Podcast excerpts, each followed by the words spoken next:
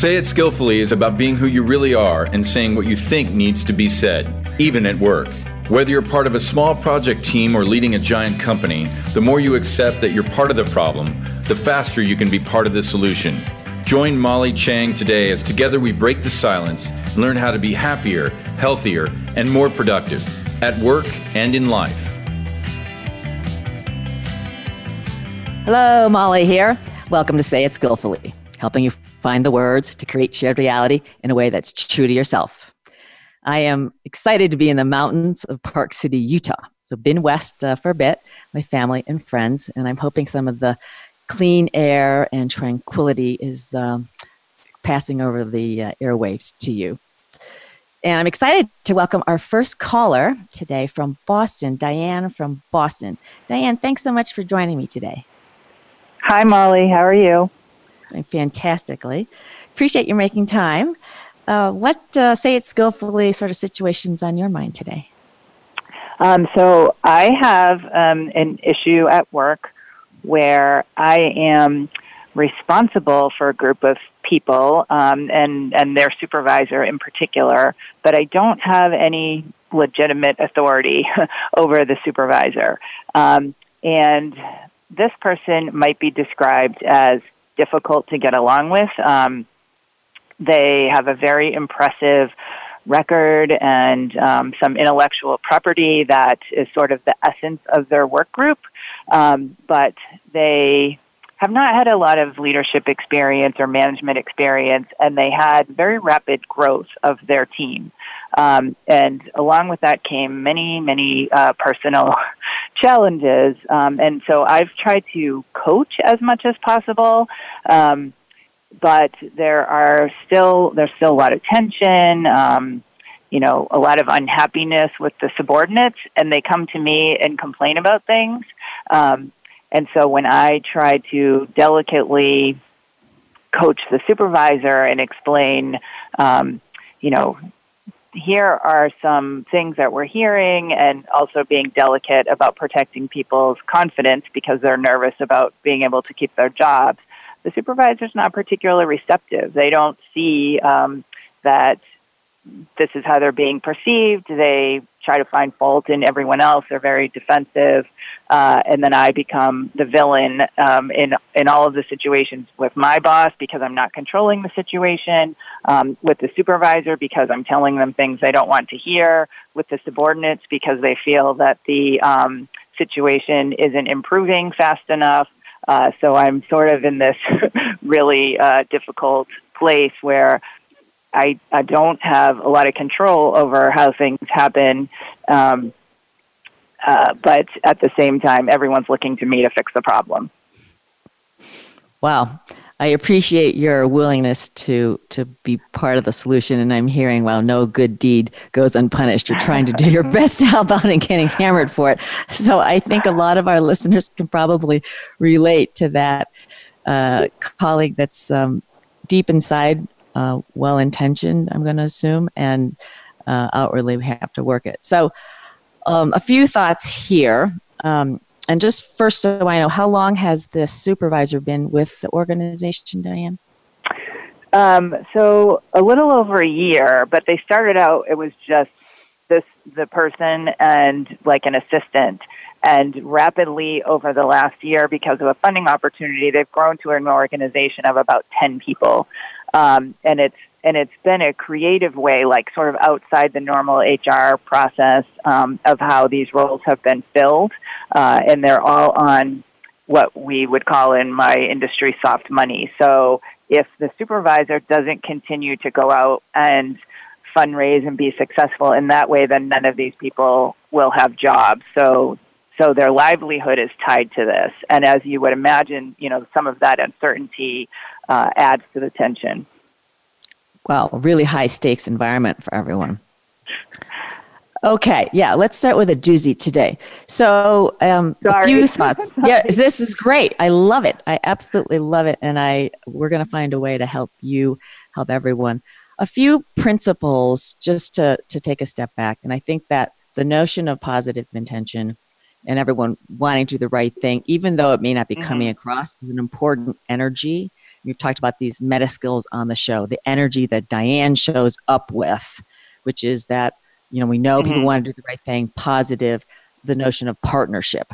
So I'm thinking mm-hmm. two scenarios. One is going to be Diane and the supervisor, and one is going to be the whole system. So let me just tackle mm-hmm. the whole system concept first, because in this whole notion of you know, transparency is our friend and that we have mm-hmm. different mm-hmm. realities and you know who you know i have mine you have yours we think we're right the supervisor has his or hers they think they're right um, so the, introducing that concept is potentially a notion of education and it sounds like you know you've gone in there and you've tried and things aren't where we'd want them to be so it is a chance mm-hmm. to do a restart and you know you'd want to prep this with the supervisor um, as a principal, but just start to say, you know, part of our role, this is the leadership behaviors.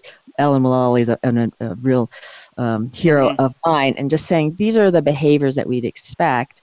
And as a mm-hmm. peer, mm-hmm. so approaching this, I'm just going to name this person, sure. John. John, you know, listen, listen, you're, I like you. I, I see your impressive resume, and and I mm-hmm. and I really want you to be wildly successful mm-hmm. and a mm-hmm. vulnerability that you could offer. So vulnerability is a must for trust is saying, you know, I'm, I feel bad. I've been trying really hard and I'm failing. I'm not mm-hmm. doing what I need to do. And that's a moment of what? Like, and so to try to get that at a one on one, eye to eye level mm-hmm. and just see if the person will bite a bit. Mm-hmm. So that's, I, you know, and I'm sure you've tried various ways, but the ability to, to talk about how that I'm, I'm not doing the right thing. I'm really frustrated. It's on me. And then, you know, I don't, to the extent that you know this person, if there's a, some way to help them appreciate that they're, they may have a very firm view that feels like a fact and it's just mm-hmm. And you can use the car accident thing where people, like every 10 people see an accident, they see it different ways. And the question would be, John, are you open just open to the fact that this may not be landing with others the way it is. I'm not saying mm-hmm. you're not right or wrong, and just see if you can nudge that way. So that's mm-hmm. an angle to, to work at, and and then to connect the dots for people and saying, look, at I, what we really want is we want your team to be able to come to you and share with, mm-hmm. with you. Mm-hmm. And you know, I'm just here to tell you that I don't want to be in the middle here. If I were you, gosh, desperately, I would want my people to feel comfortable with me. That mm-hmm, sort of mm-hmm. really vulnerable, real conversation. And that will probably bring out a lot of potential myths about leader. I have the answer. I'm always right. That, right. You know, I've got all these right. people. I must be successful. So the opportunity for you to unpack where he's at. Now, working this directly with him, that's one angle. These all these great people are coming to you and you're saying, look at, okay, this is the deal. Does he know how you feel? No. Okay. Well, is that his fault? And then this mm-hmm. is the mm-hmm. all part of the problem, all part of the solution without making mm-hmm. anyone mad. And you and you can say, look, I appreciate, I appreciate that this person may not receive things really well and coach people on how they might be able to extend mm-hmm. some vulnerability and help mm-hmm. this person realize that, wow, um, you know, it's not just one, it's not just two how can we and that notion of we want to be wildly successful. And i would this vulnerability of if we don't raise the money we go down together. I mean that's a very big thing. And that's mm-hmm. not a good or bad or right or wrong to me. It's a fact. And helping people not be afraid of talking about that and just saying that's a lo- I call that the low dream the low dream. We wouldn't want that to happen. The high dream is what we want to have happen. And how can we rally mm-hmm. around that?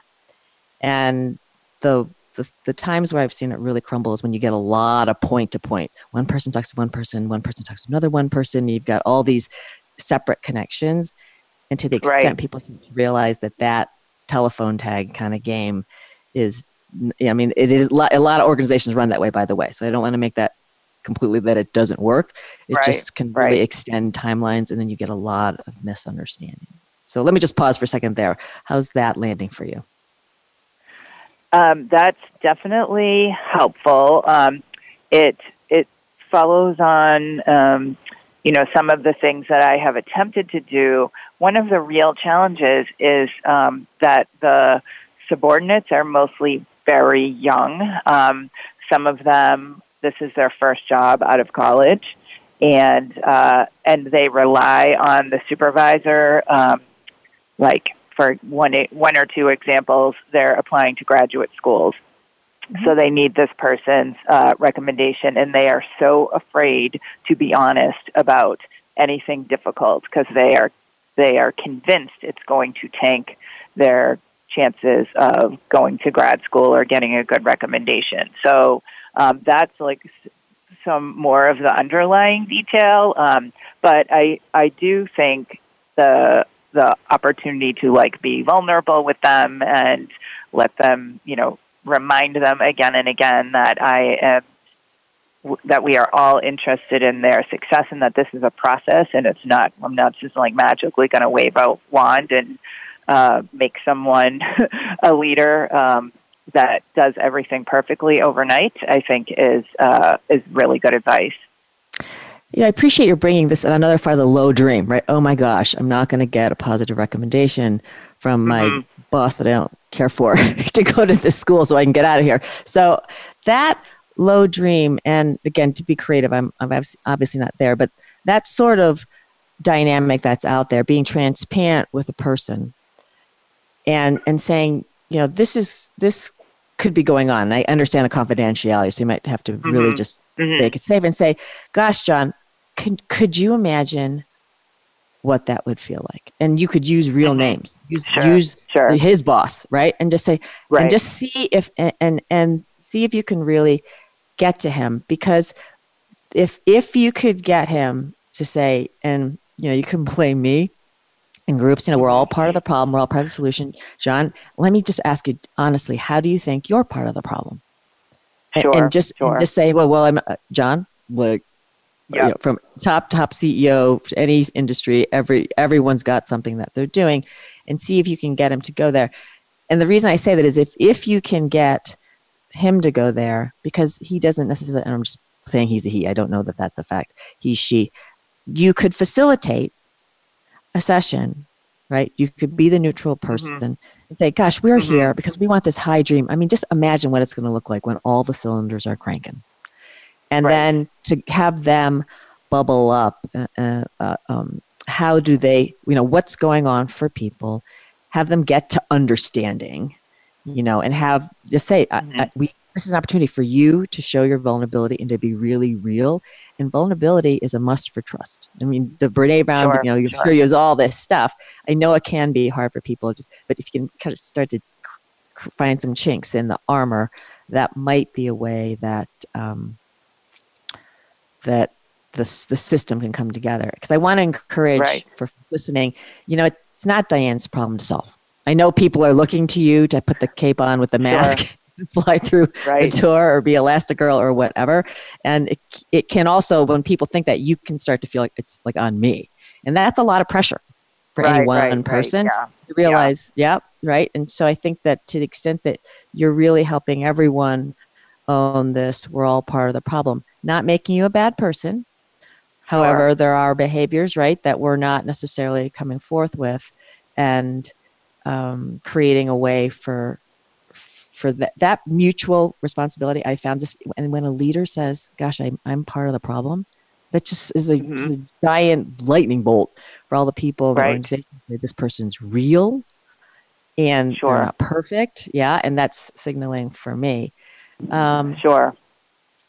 I, I am kind of curious when you approach him. Can you give me some of the wording when you've gone to this person? What what comes back to you? I'm uh, seriously and uh, specifically. Oh, you know, Diana, I hear you, but what? Like, what is he? What are the he or she come back with?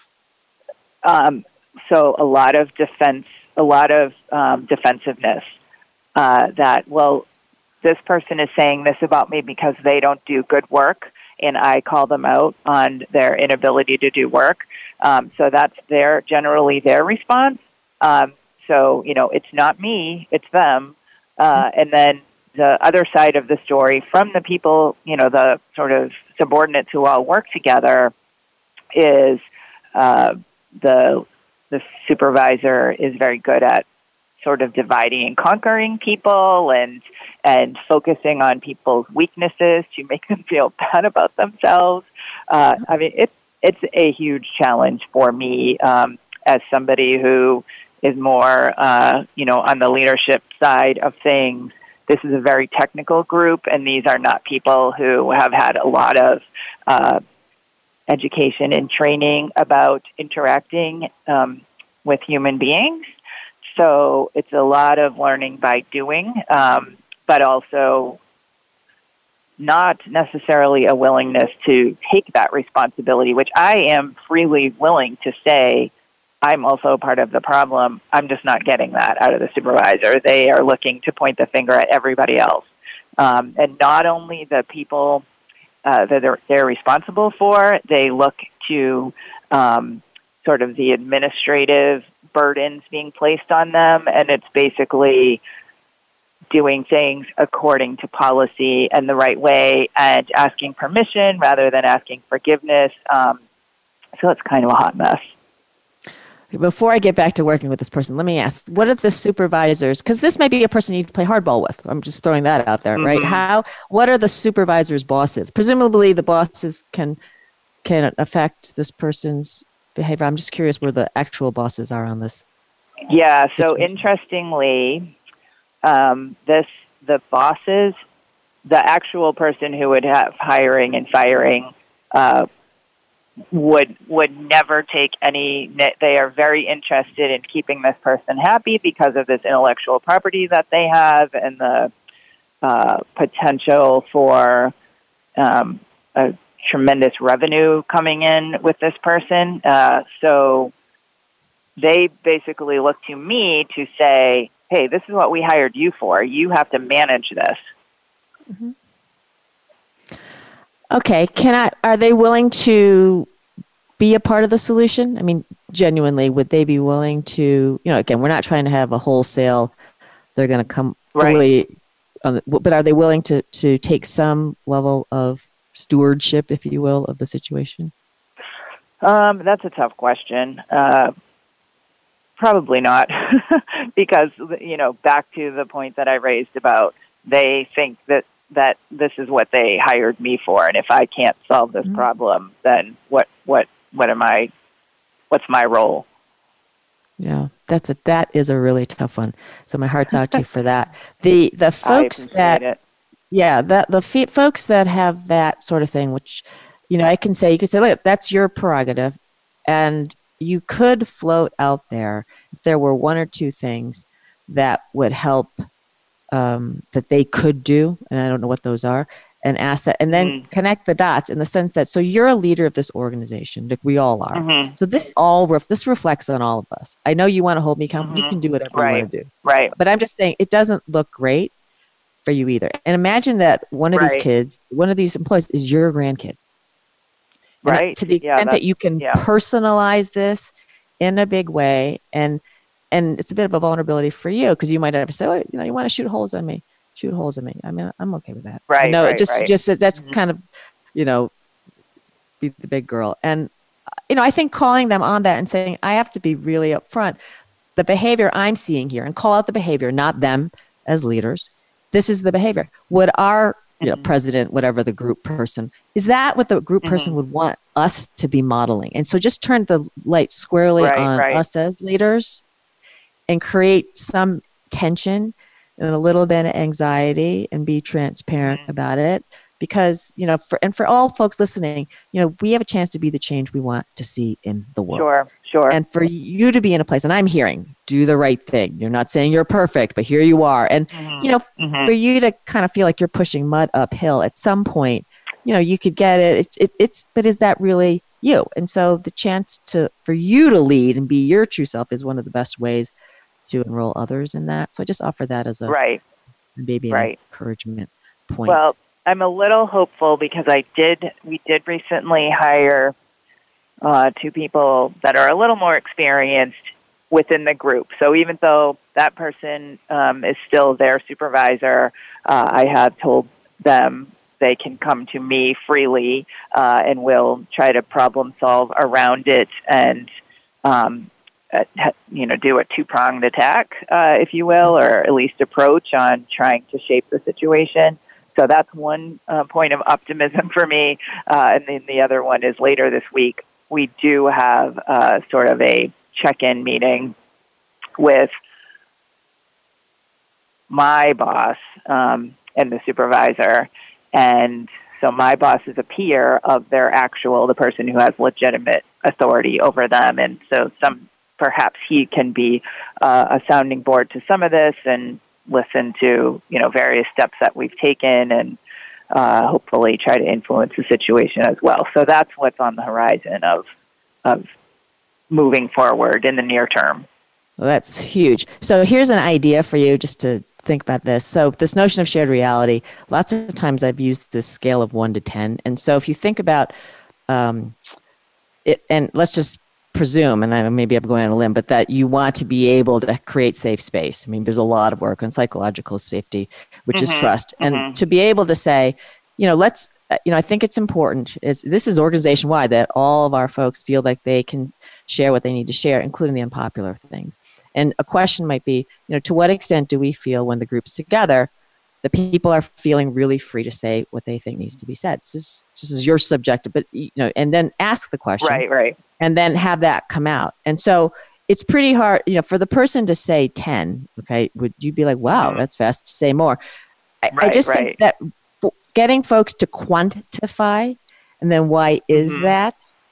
It's about that situation, and then again, the next question is, well, what are we doing that's creating it, even if it's not intentional? But that transparency mm-hmm. of, well, Diane thinks it's a four, and you think mm-hmm. it's a seven and a half, you know, and and yeah, it, it it just creates a little bit of objectivity, even though I know it's subjective on the numbers.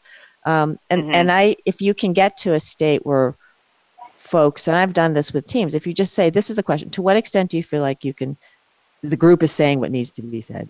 And then to what mm-hmm. extent mm-hmm. are you personally, those two numbers, those are the mm-hmm. very big numbers. And say, look, I need you to be honest. We're just going to average out the numbers. No one's going to know who said what. That mm-hmm. then as a leader, mm-hmm. You just you can just put that out and say, hey, hey, you know, tell me, what do you think it feels like for your team? Mm-hmm. Mm-hmm and we're getting to this whole task force. This is a person that can get get answer. You know, I, am smart. I'm this. I'm that. And, and, you know, one of the things I'll talk about in a bit on the show is just that value of relating to people, and mm-hmm. to be able to be who you really are, and um, sure, and say it. You know, so.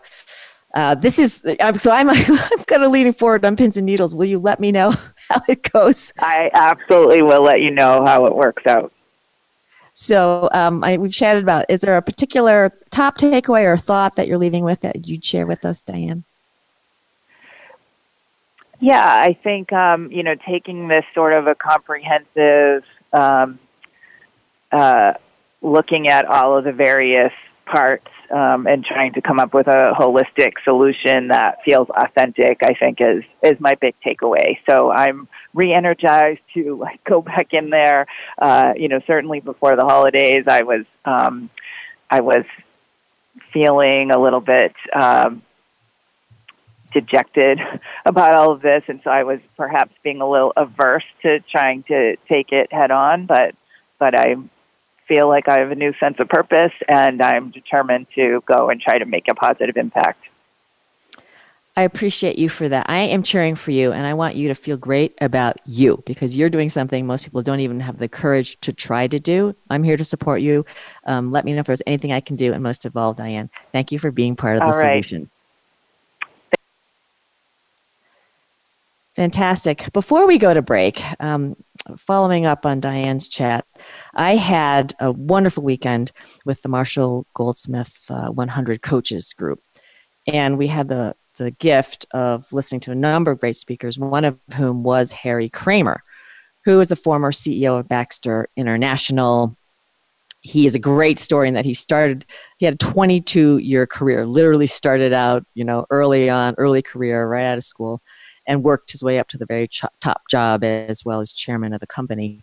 He's also now a beloved professor at the Kellogg School of Management. And he and actually a friend Bruce Kasanoff, who was on the show early on, wrote a post today. So you can check that out on LinkedIn. And he had a really just so simple way of thinking about leading.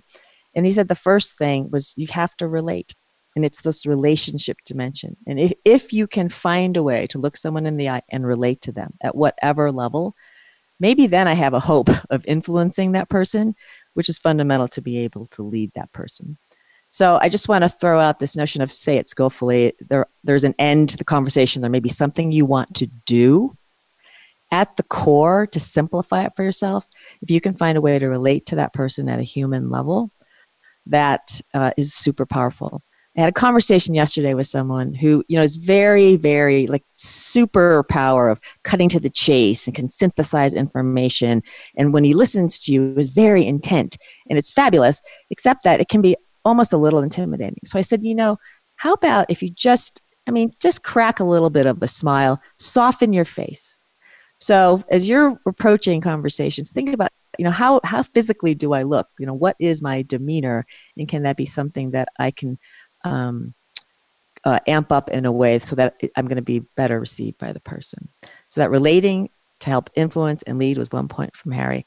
He has something about values based leadership, and there were these principles. And I want to extract from these four principles because they're really gems about being a great human and leading ourselves, leading ourselves, because that's where it starts first. And that's where, as we know, we say it skillfully, it's about being good relationship with myself, what's going on for me.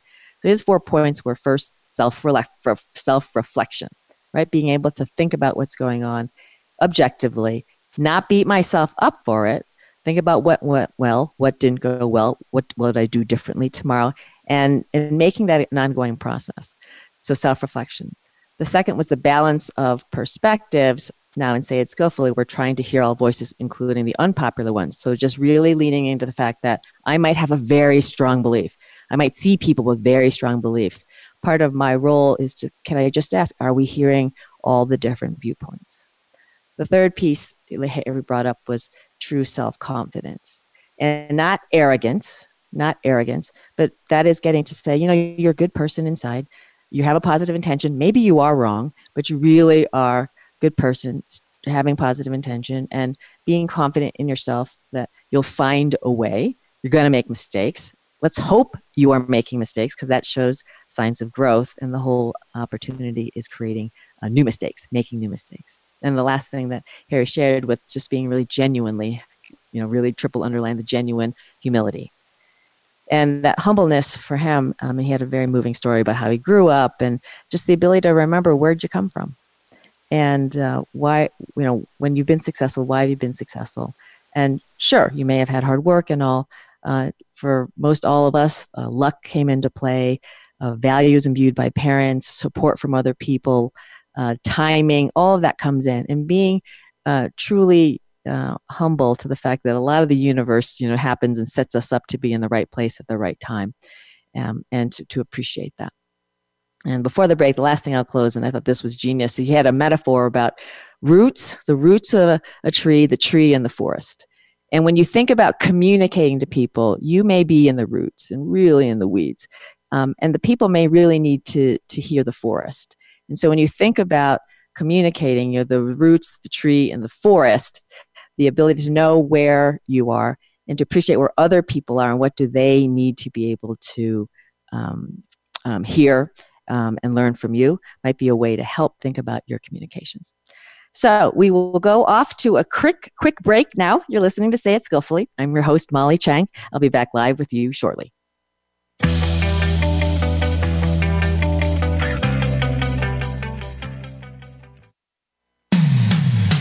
It comes to business, you'll find the experts here. Voice America Business Network. Our sponsor for this show is CEO Works, the value coaching company. CEO Works is an executive advisory education company that advances the work of human capital. I've partnered with them on client projects, certified as a value coach myself, and seen the impacts firsthand.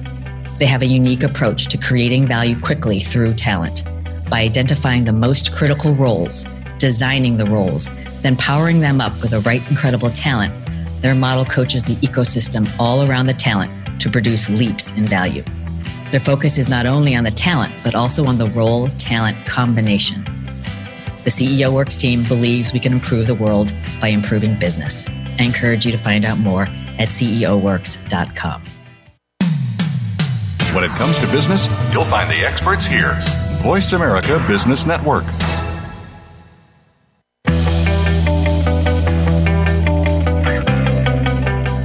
You're listening to Say It Skillfully, featuring your host, Molly Tschang.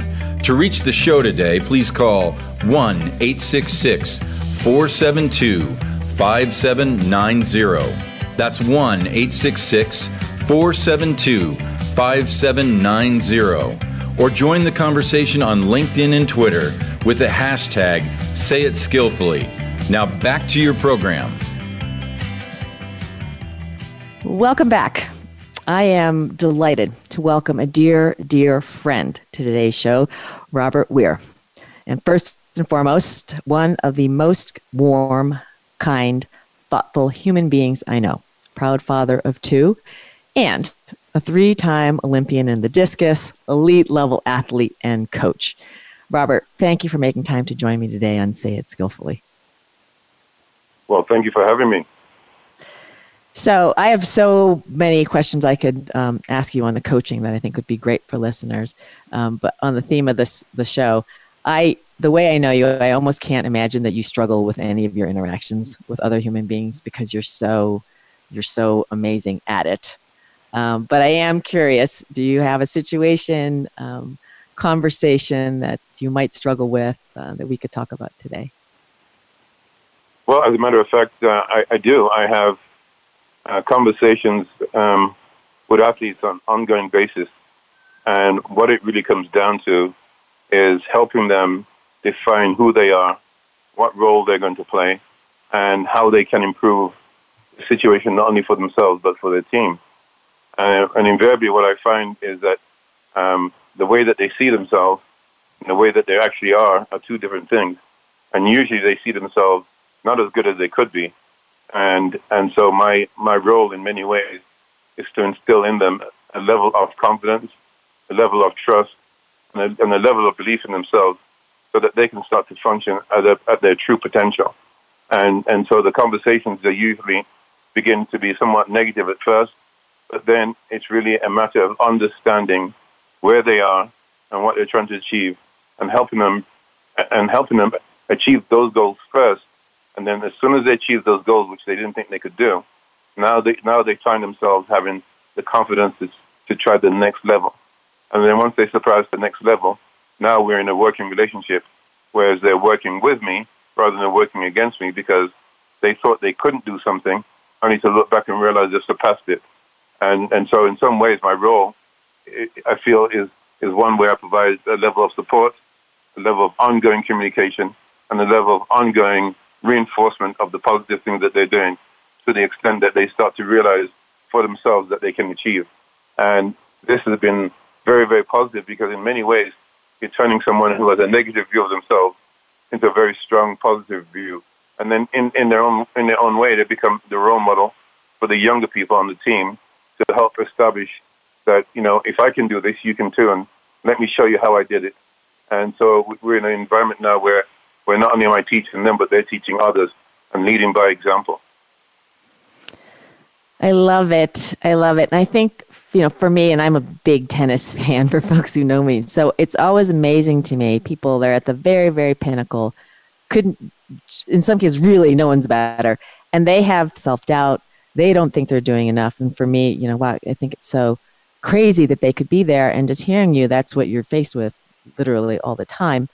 One way I might, I might um, capture that is you're asking those folks to look at themselves and be their best friend not their worst enemy. Yes, yes, and, and, and to do that, uh, I've had to do it in baby steps because what I've found is is uh, telling them outright what they what they're capable of, the look of disbelief, but telling them that they only have to take the first little step to improvement, and then they can take the next step after that.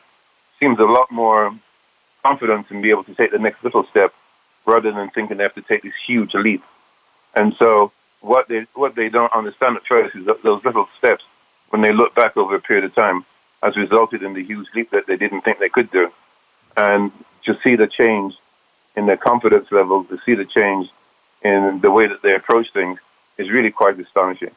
And I think also one of the more important things is is what you're doing is empowering people and giving them the ability to say, you know, I may not be able to do this, but let's see how close I can come to achieving this goal. I mean, and most of the most of the times they're a lot closer than they realize, and in some cases they surpass those goals too. I love what you've created there. So let's see how let's see how far we can go, as opposed to boy, we didn't get there, we failed, and that ability and the language is important for some people. You know, black and white may be a motivating thing for some people, um, and then for others that think that deal, let's try this, let's see how it goes. I just have to share. You know, I don't have a great serve, but when I say on my second serve, you know, I'm just going to give this a shot. Those serves are amazing when, when I say, "Oh, you got to make this go in," it doesn't doesn't it doesn't go as well, and it's really fascinating the power of the language. I mean, one of the things I've really admired about you is your ability to be very concise and with kind, warm words inspire. So, did you? How did you learn that? It's a real gift. Well, well, in, in some ways, you can you can say from trial and error, but over time, you realize that there's already enough pressure. The, the last thing, or the one thing you don't want to do is add to that pressure. So what I did was I redirected that pressure into, let's just give this a try. Or just take this step and see if it works. You know, I said, you got nothing to lose at this point. And so it takes the pressure off that person. And at the same time of taking the pressure off them, it gives them the confidence of actually going out and trying something in a little step, but they're trying. And once that becomes successful, then they feel a little bit more confident in taking the next step. And it builds and it grows upon itself. And then my role in many ways is to reinforce to them that they've gone beyond what they thought they could do. And, and let's just find out how much further you can go. I said, you know, you may be at your limits, but you may not. But we won't know unless you take the next step. And so that has, that has been part of the, the metamorphosis and the change in their abilities and the confidence. And before you, and, and before you know it, you, you see young men and women attempting things that they didn't think were possible before, and, and in many cases succeeding. And the biggest thing that I can think of when I reflect back is I didn't realize at the time that my little words here and there were just giving them the confidence to say, if this doesn't work, it's okay. Rather than, if this doesn't work, you failed. It's more like, if this doesn't work, it's okay. We'll find the other way to see if we can get it to work. And that seems to have been the key um, in getting people to unlock their minds and to give themselves the best chance for success.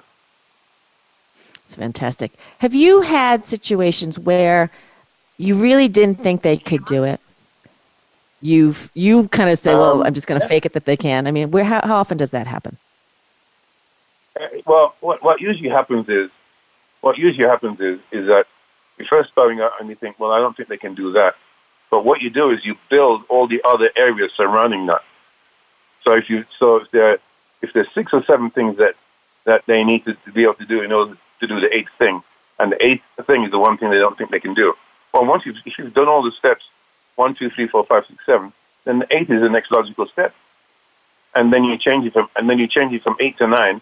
So that now they're no longer thinking about eight; they're thinking about nine. So before you know it, they're surpassed eight.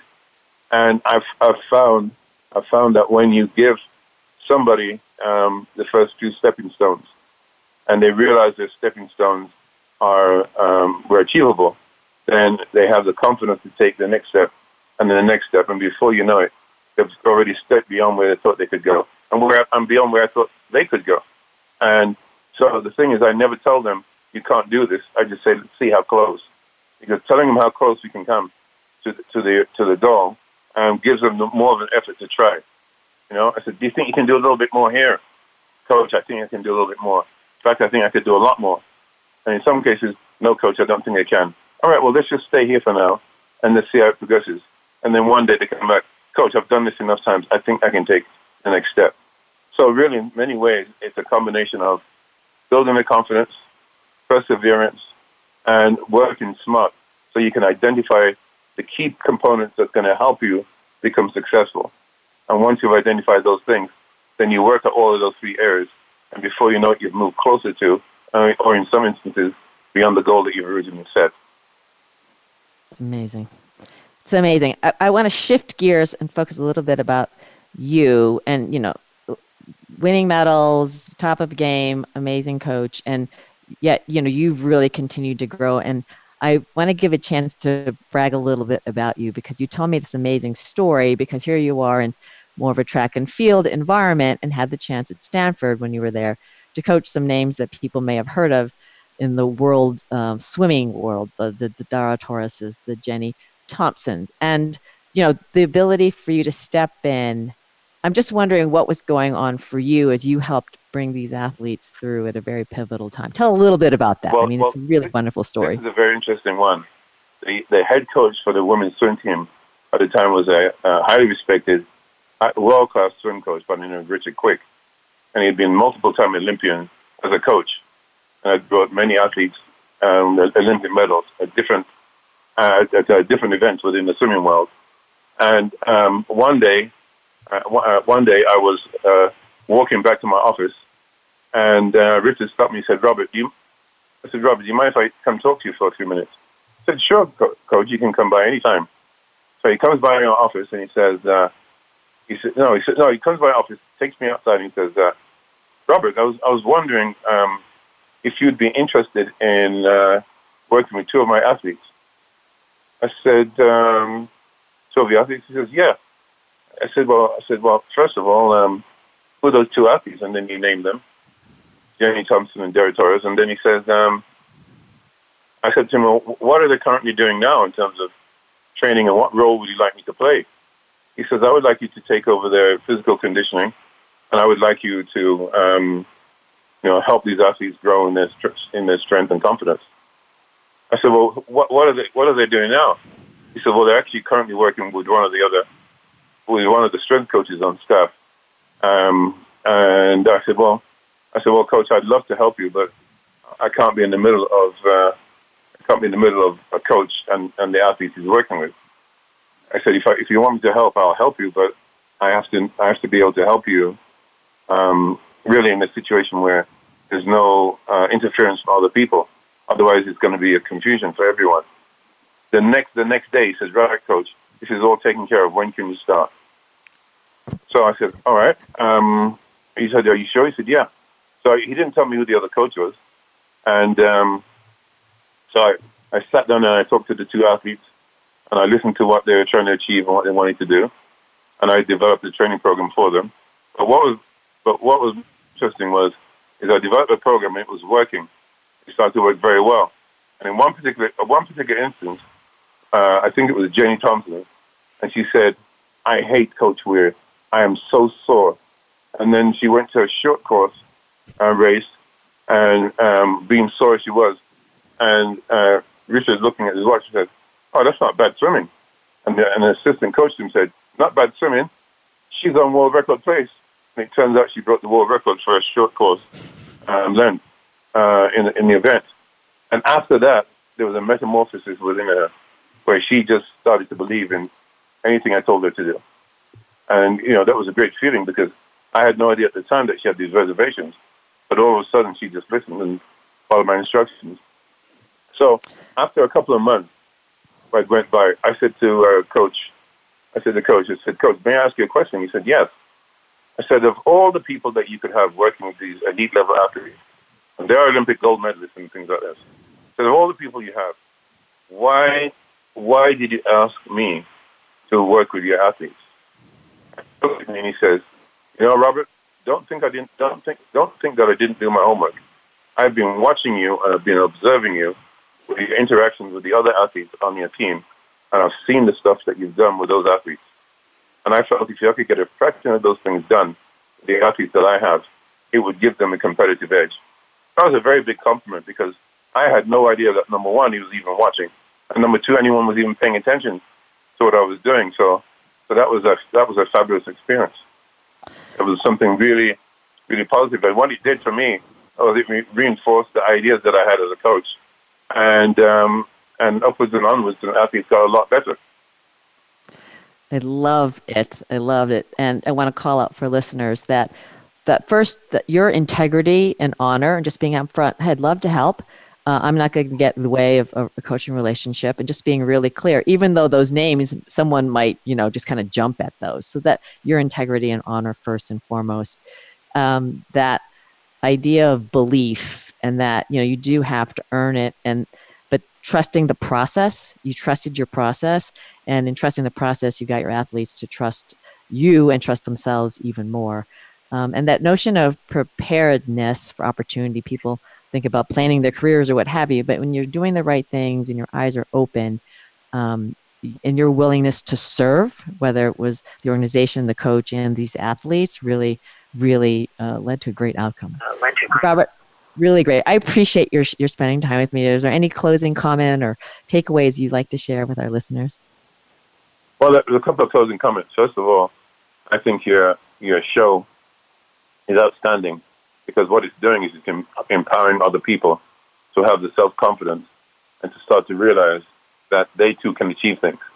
It's really a matter of finding the right people, the right support, and taking the advice and working at it. And I think your show provides an example of how they can achieve uh, goals or help them achieve their goal.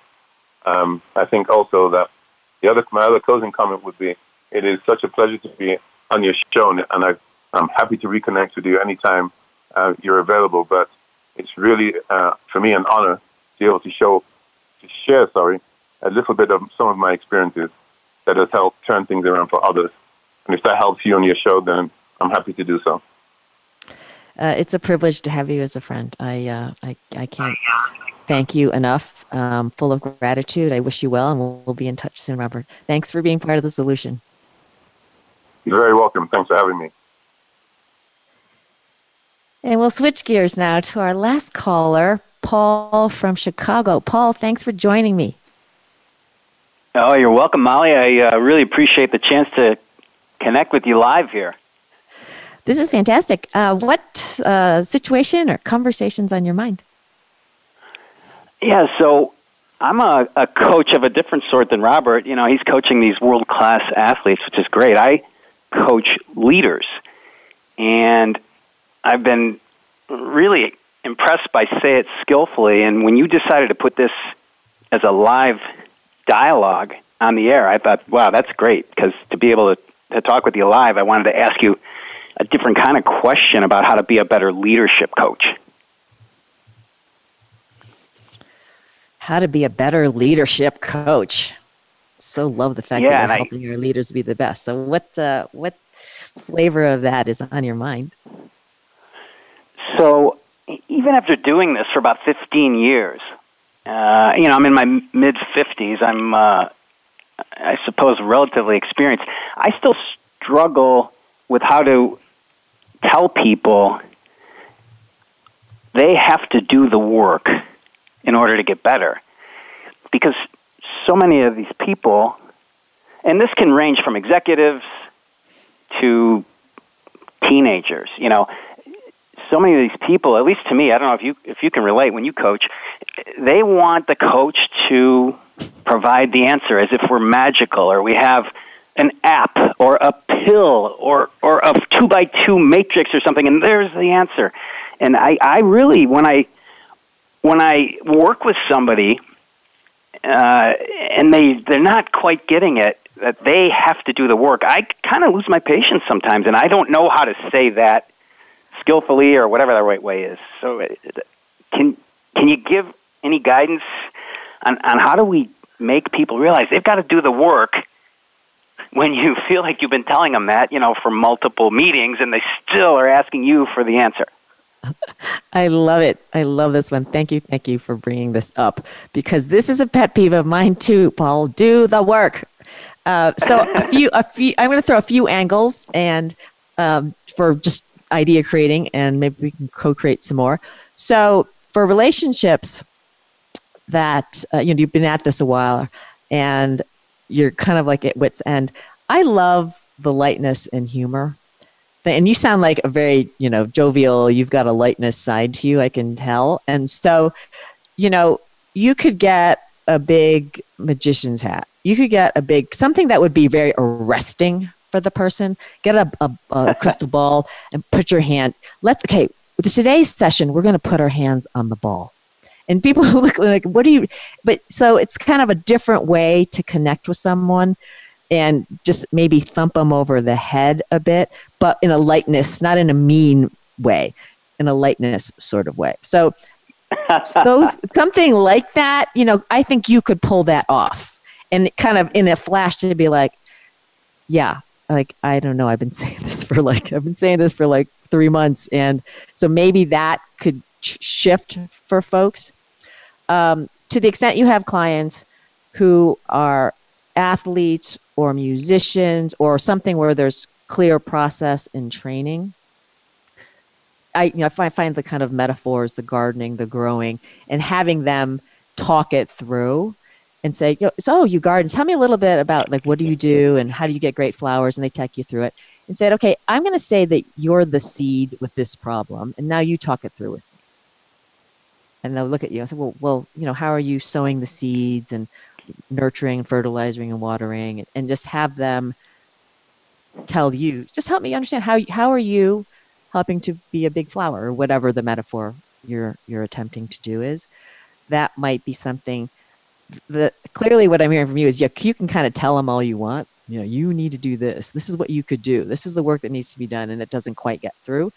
So, creating environments where people have to find the words, they have to quote unquote visualize it, see it, feel it, could be ways to um, crack the code. How is that landing for you?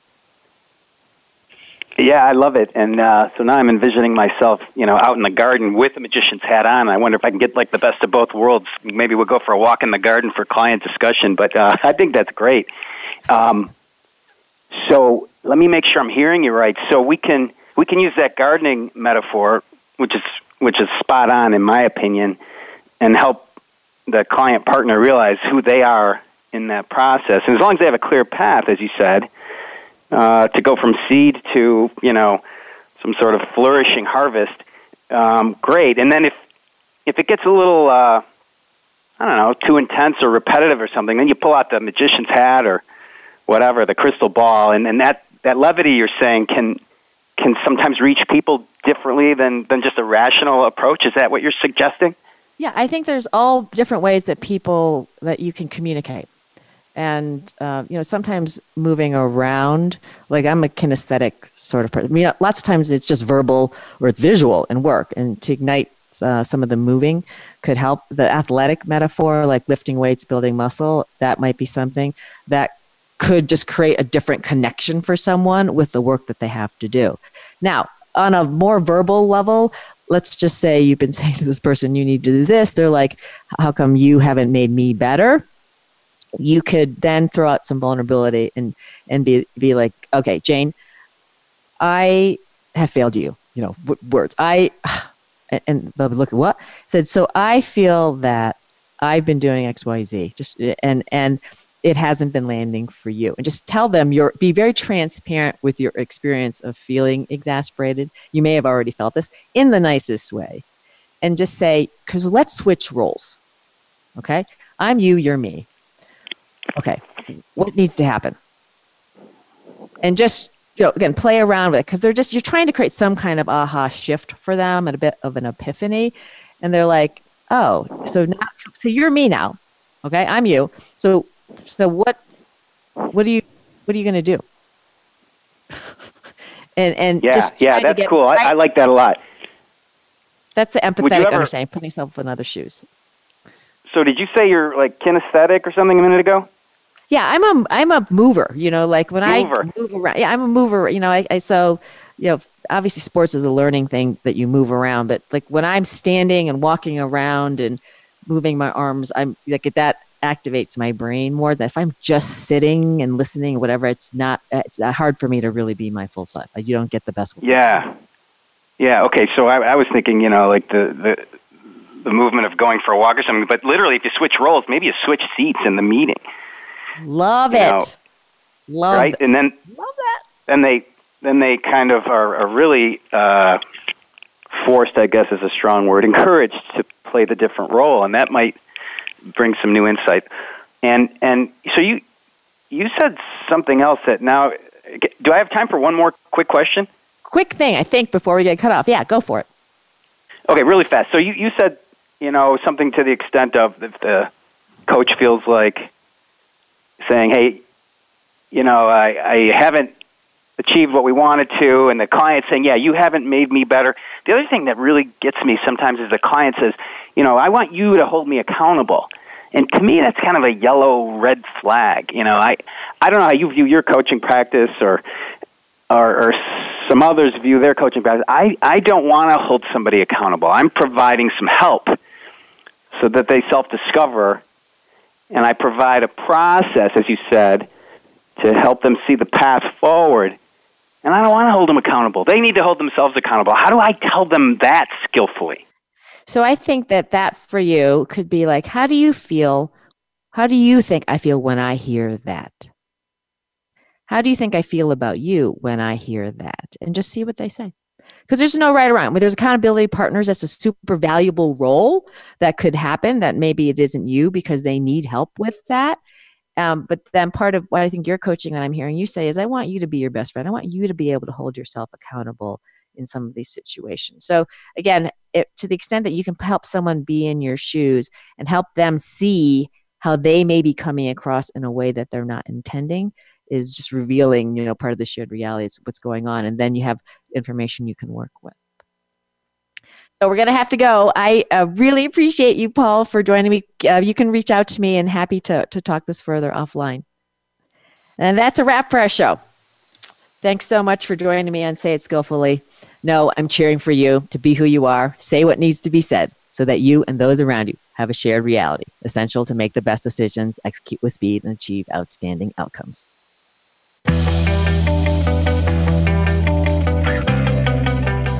Thanks for listening to Say It Skillfully with host Molly Tschang. Join us again for more ways to say it skillfully next Tuesday, 11 a.m. Eastern Time, 8 a.m. Pacific on the Voice America Business Channel. Follow Molly on LinkedIn and Twitter. Check out sayitskillfully.com and sign up so you don't miss her latest 90 second video. And please be part of the solution. Kindly tell others about this program so they say it skillfully too.